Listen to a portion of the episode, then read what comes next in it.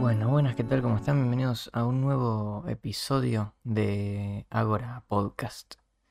Hace mucho tiempo que no subo un episodio. Siempre pasa eso, igual que no, no subo un episodio por mucho tiempo.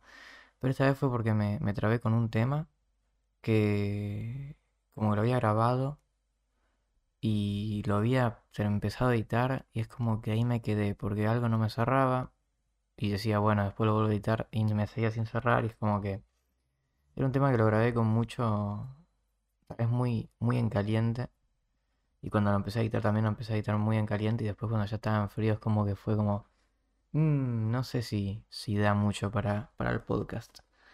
Entonces, nada, lo, lo dejé ahí y bueno, fue por eso que, que me atrasé con, con el podcast. Em, bueno, el día de hoy vamos a hablar, creo que de algo que nos interesa a todos, ¿no?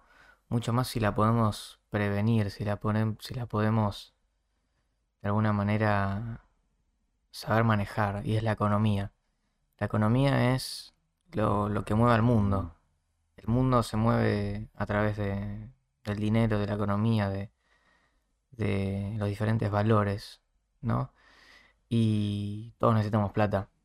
Y bueno, creo personalmente que eh, es muy interesante también, no solo para tener una idea y para actuar en consecuencia, sino también para tratar de abrir una nueva visión de lo que va a ser la economía en los próximos años, ¿no? Bueno, evidentemente la economía evolucionó.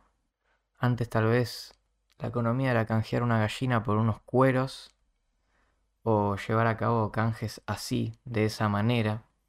Luego la economía era tener un local y, vender en ese, en ese local y que la gente venía y te compraba cosas. En su momento también recuerdo que existía también esto de la venta de garage, donde vos abrías como la puerta de tu casa y la gente te compraba, aunque eso estaba más puesto en la en lo que vendría a ser Estados Unidos, porque acá abrías la puerta de tu casa y te terminaban recontrafanando. En fin. Em, y bueno, la economía fue evolucionando de tal manera que el internet pegó muy fuerte en ella y volvió, se volvió una herramienta indispensable en lo que vendría a ser a día de hoy llevar a cabo la economía. Nadie pensaba, hace unos años, hace unos cuantos años ya, que uno iba a poder comprar algo por internet y que eso le llegue a su casa. O comprar algo sin ver al vendedor, ¿no? Marcos Galperín, que es el creador y fundador de Mercado Libre y CEO, em, dijo una vez que cuando él, en, la, universidad, cuando le contó su, proyecto a sus compañeros, se le, se le, reían porque decían, no creo nunca que un, un latinoamericano ponga plata en un lugar sin ver a la otra persona, ¿no? Y bueno, a pesar de esas barreras culturales y de ese, ese tradicionalismo que, existe a veces acá en Latinoamérica, se pudo crear Mercado Libre y a día de hoy es la empresa más grande y más fuerte de, Latinoamérica, ¿no? Bueno, también existen otras cosas como, como Steam, que fue el principio de una era, es decir, el principio de, comprar cosas digitales, en este caso juegos, ¿no? Cuando uno antes iba, por ejemplo, a, GameStop a, comprar juegos o, hasta Blockbuster a veces tenía juegos y uno los compraba ahí o bueno, los compraba en algún lugar, en algún mantero pirata y, y se compraba los juegos ahí en DVD, en CD y los instalabas. Y bueno, a día de hoy eso ya es algo que si no es por nostalgia, no lo harías, la verdad, porque existen, existe Steam, existe, existen recursos digitales que se venden, ¿no? Y no solo juegos digitales, sino también eh, programas, servicios digitales, eh, cursos digitales y realmente la forma en la que la economía cambió de ser un canje de cosas físicas a un canje de dinero por cosas digitales es abismal. Y bueno, y yo creo que así como seguramente antes eso no se imaginaba ni siquiera y parecía una locura eso de yo te voy a dar dinero digital que vos me vas a dar por o un producto físico o un producto digital. Era casi impensado. Pero bueno, la economía evolucionó así y la economía va a seguir evolucionando. Y además de cambiar el intercambio entre...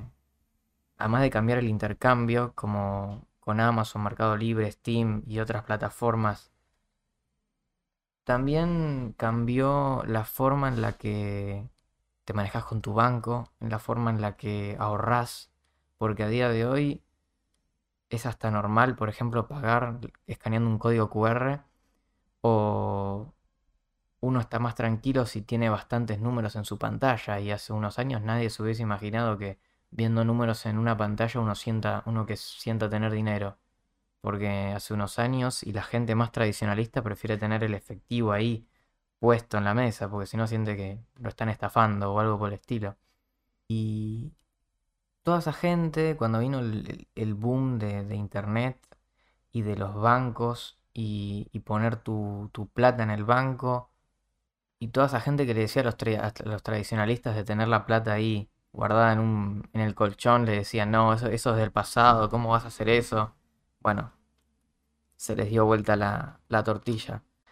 En 2008, en los Estados Unidos, hubo una crisis financiera eh, debido a una desconfianza crediticia muchas personas en los Estados Unidos tenían hipotecas en el banco.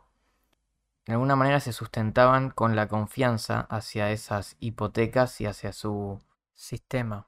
Pero bueno, debido a, ciertas circunstancias, que las cuales no voy a explicar porque son muy técnicas y cuesta mucho entender, hubo una crisis, explotó una crisis en la cual muchos estadounidenses se quedaron sin casa, se quedaron sin ahorros y Muchas, muchas empresas tuvieron que cerrar, muchos bancos hasta tuvieron problemas legales y obviamente un montón de gente desahuciada sin un dólar.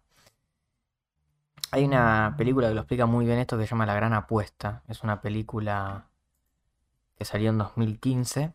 Es una muy buena película que explica muy bien lo, cómo fue esta crisis financiera y cómo algunos por prever el futuro, como darse cuenta de lo que iba a pasar, eh, pudieron de alguna manera salirse con la suya y salvarse de, esa situación.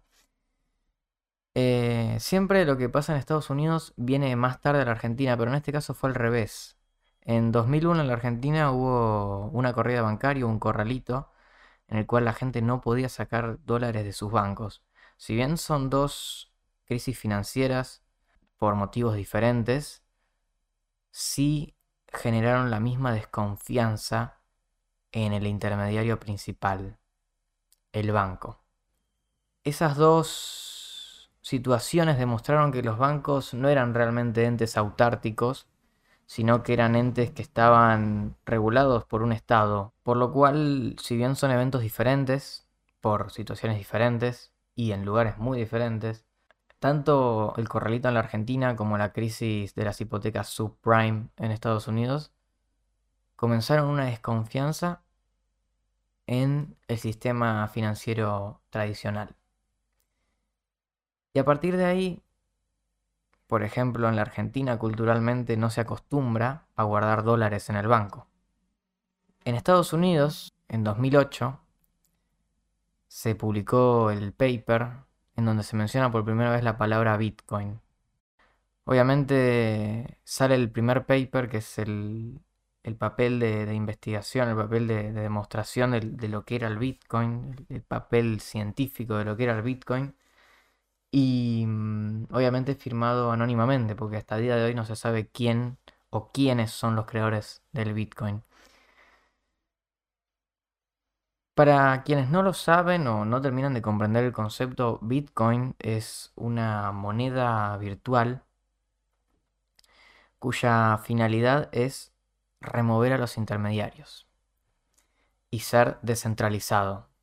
Bitcoin es una moneda que tiene una red descentralizada, por lo cual nadie tiene control sobre nada ni tampoco quedan registros de nada. Por ejemplo, el único registro que queda luego de una transacción en Bitcoin es de qué número hacia qué número se transfirió cuánta cantidad de plata. Y esos números de cartera o esos números de wallet son completamente irrastreables, son imposibles de rastrear hasta una persona humana, por lo cual es completamente anónimo.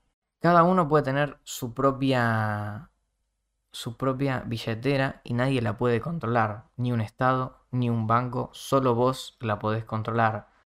En un principio, Bitcoin fue creado para apalear esta situación, para tratar de, salir del monopolio de los bancos en cuanto al, al, tema financiero, ¿no? Además de abrir la posibilidad a un montón de gente que no es capaz, ya sea de tener una cuenta bancaria, una tarjeta de crédito, por temas de infraestructura en su país o por temas directamente financieros, sociales y culturales.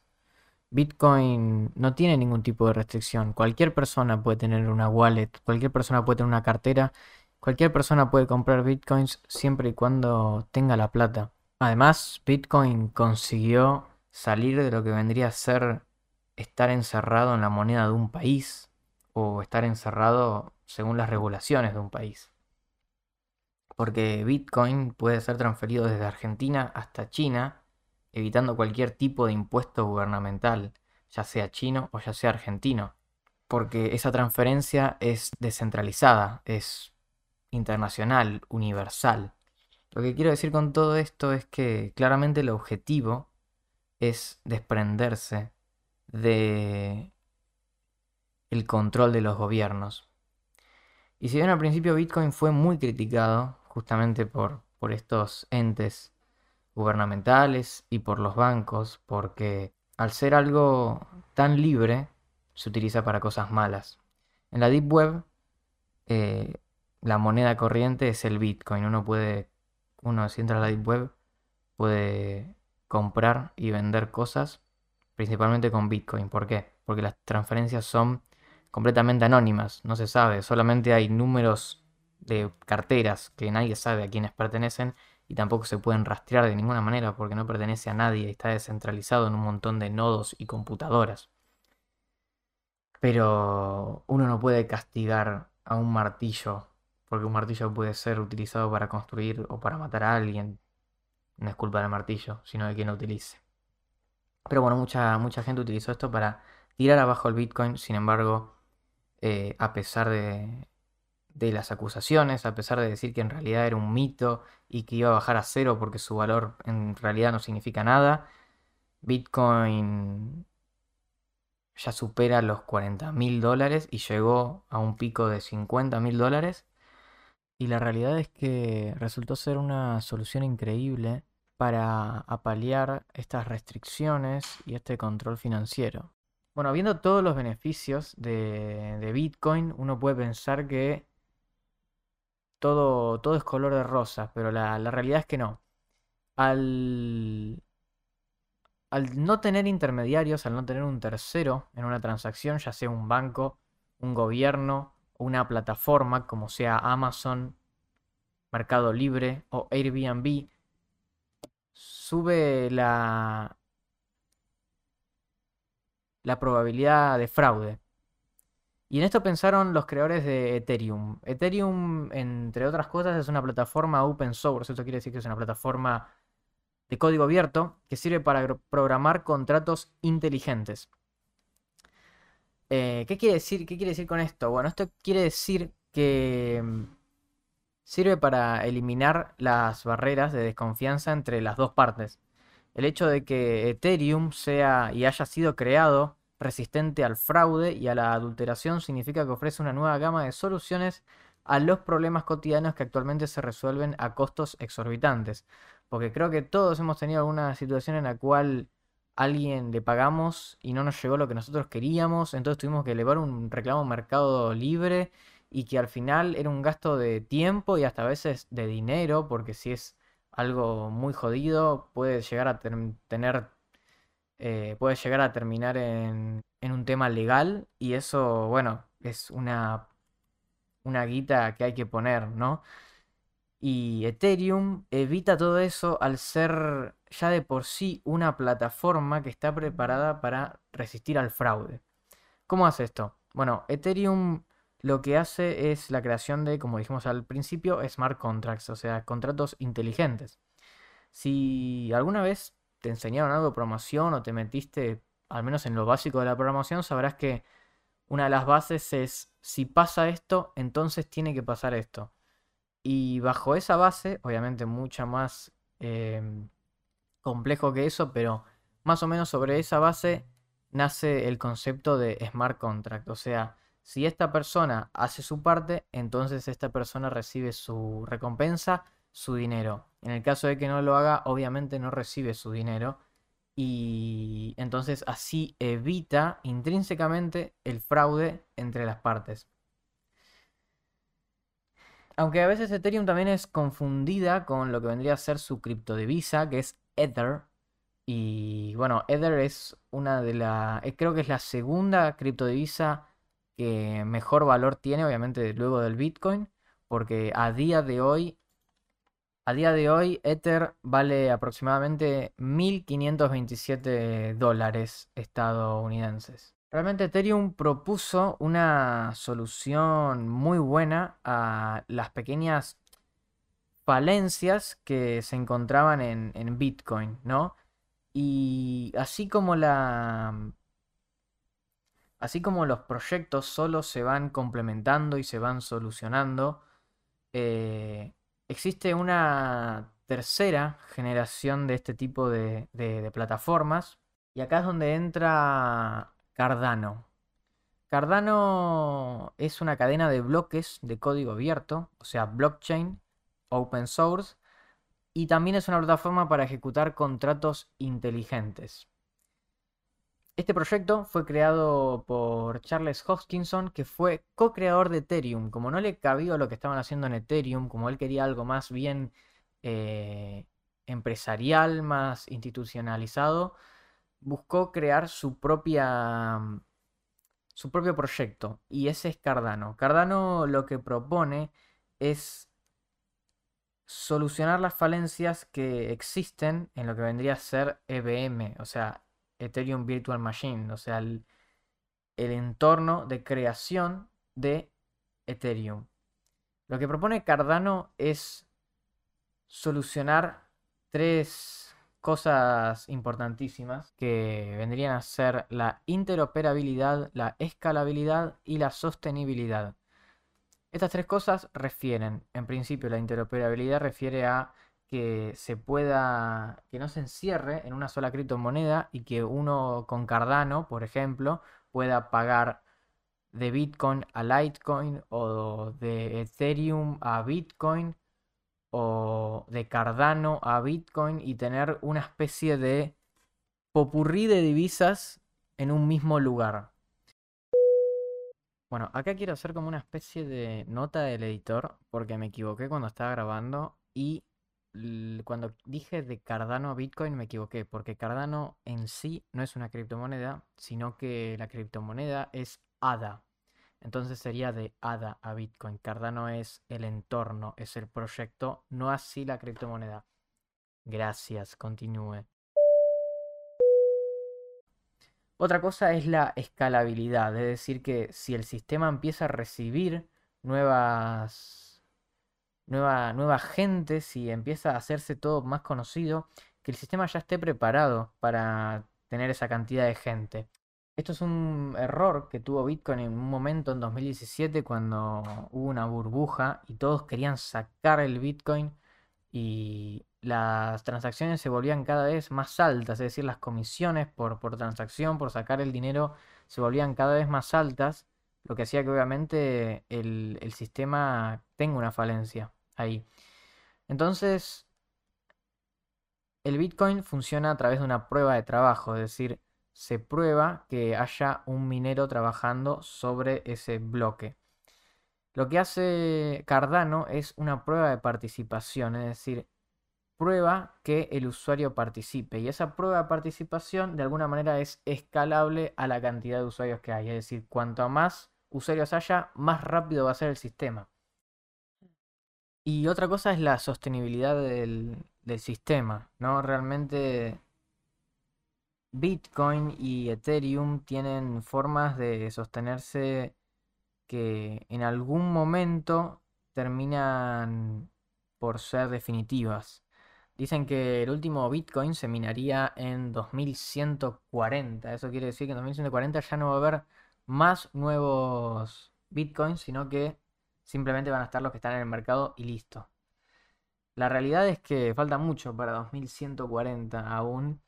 Sin embargo, eh, lo que promete Cardano es una sostenibilidad permanente y crear a través de los costos de transacción, a través de, los costos de sacar el dinero, crear como una especie de billetera comunitaria en donde haya dinero guardado y que diferentes desarrolladores o diferentes empresas puedan mostrar sus proyectos y la inversión que necesitan para que la comunidad decida dónde poner esa plata. Es decir, es plata, es como una especie de impuesto, pero en el que nosotros decidimos en dónde termina siendo gastado. Porque al fin y al cabo, bueno, uno si quiere sacar la, la plata tiene que pagar una comisión. Pero muchísimo mejor si esa comisión termina en un proyecto que a mí me interesa.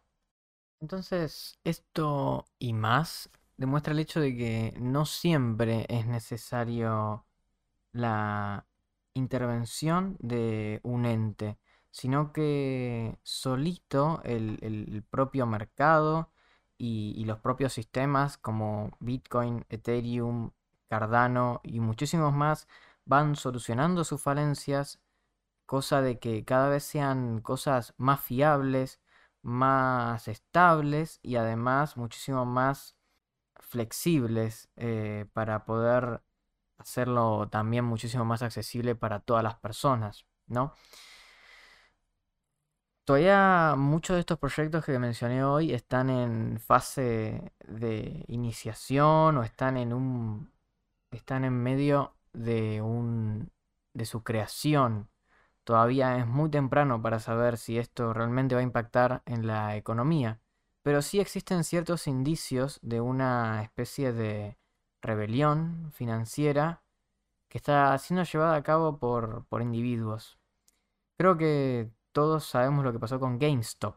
Por si no lo saben, voy a tratar de explicarlo muy a la ligera. Resulta que en la bolsa de Wall Street existe una mm, cosa que se llama apostar en corto, es decir, apostar a que la, la acción de la empresa baje.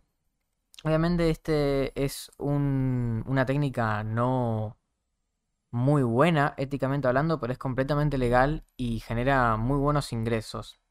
¿Por qué digo que no es buena éticamente? Porque cuando uno apuesta en corto, está literalmente jugando con el futuro de la empresa y está haciendo que ésta cada vez se, se hunda más, digamos, en su propia miseria, podríamos decir así. GameStop, como dije al principio del podcast, es una minorista de productos de videojuegos.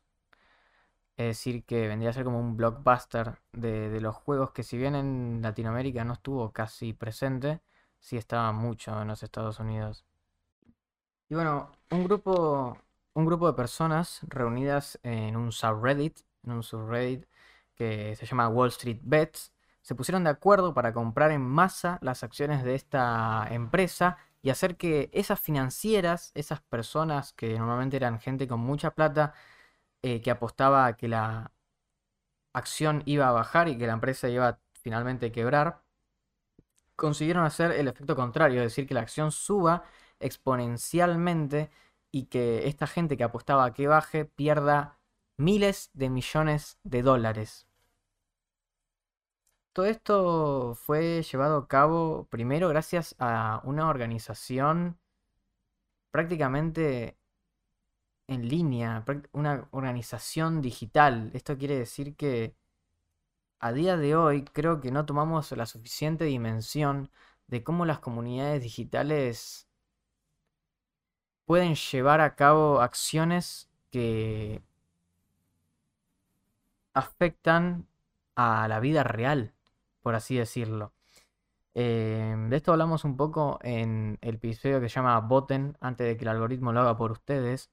Y la realidad es que se puede, estos, las redes sociales, los grupos, las comunidades y la gente en sí, a través de las redes sociales, tiene un poder que a veces subestimamos, pero que si algo se hace viral, tiene acciones, tiene una consecuencia en la vida real. Y bueno, y esto fue lo de GameStop.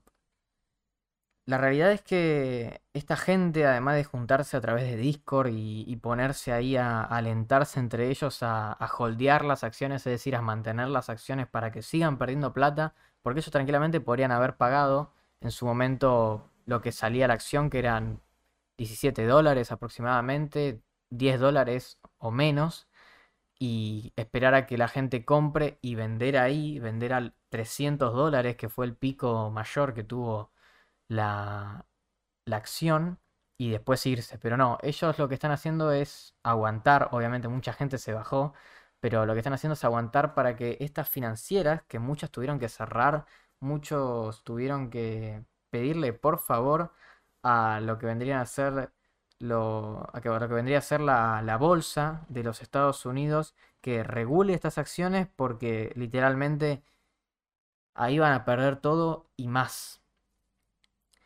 Eh, eso fue una acción y eso fue una regulación que fue en contra del propio lema de Wall Street, que es el libre mercado.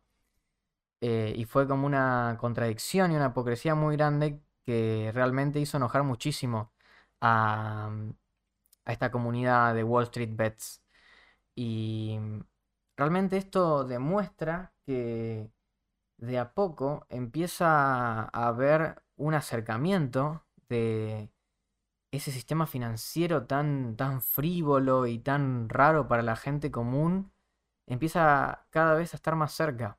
Porque esta gente que compró las acciones, si bien había gente que era muy especializada, también había amateurs, también había gente que se metía a cada tanto al, al subreddit como para leer, que yo estaba en ese subreddit, obviamente no compré opciones, pero estaba ahí, estaba viendo todo lo que estaba pasando. Y si hubiese, si viviera en Estados Unidos, podría haber comprado acciones simplemente con un clic. Porque existe una aplicación que se llama Robinhood. Sí, justamente Robinhood se llama la aplicación. Que permite hacer y acercar las, las acciones hacia la gente común. Y bueno, esto no es algo menor, porque esta creación de aplicaciones y proyectos, como en este caso Robinhood, que permite que una persona común se pueda acercar a, a un sistema financiero tan complejo como, son, como es la bolsa de Estados Unidos, o Bitcoin que permite que alguien que no tiene una cuenta bancaria pueda transferir dinero con todo el mundo este tipo de proyectos que de alguna manera democratizan la economía van a hacer que cada vez sean más los que están adentro de la economía. Y, y va a hacer que la economía sea algo que se mueve de manera cada vez más popular.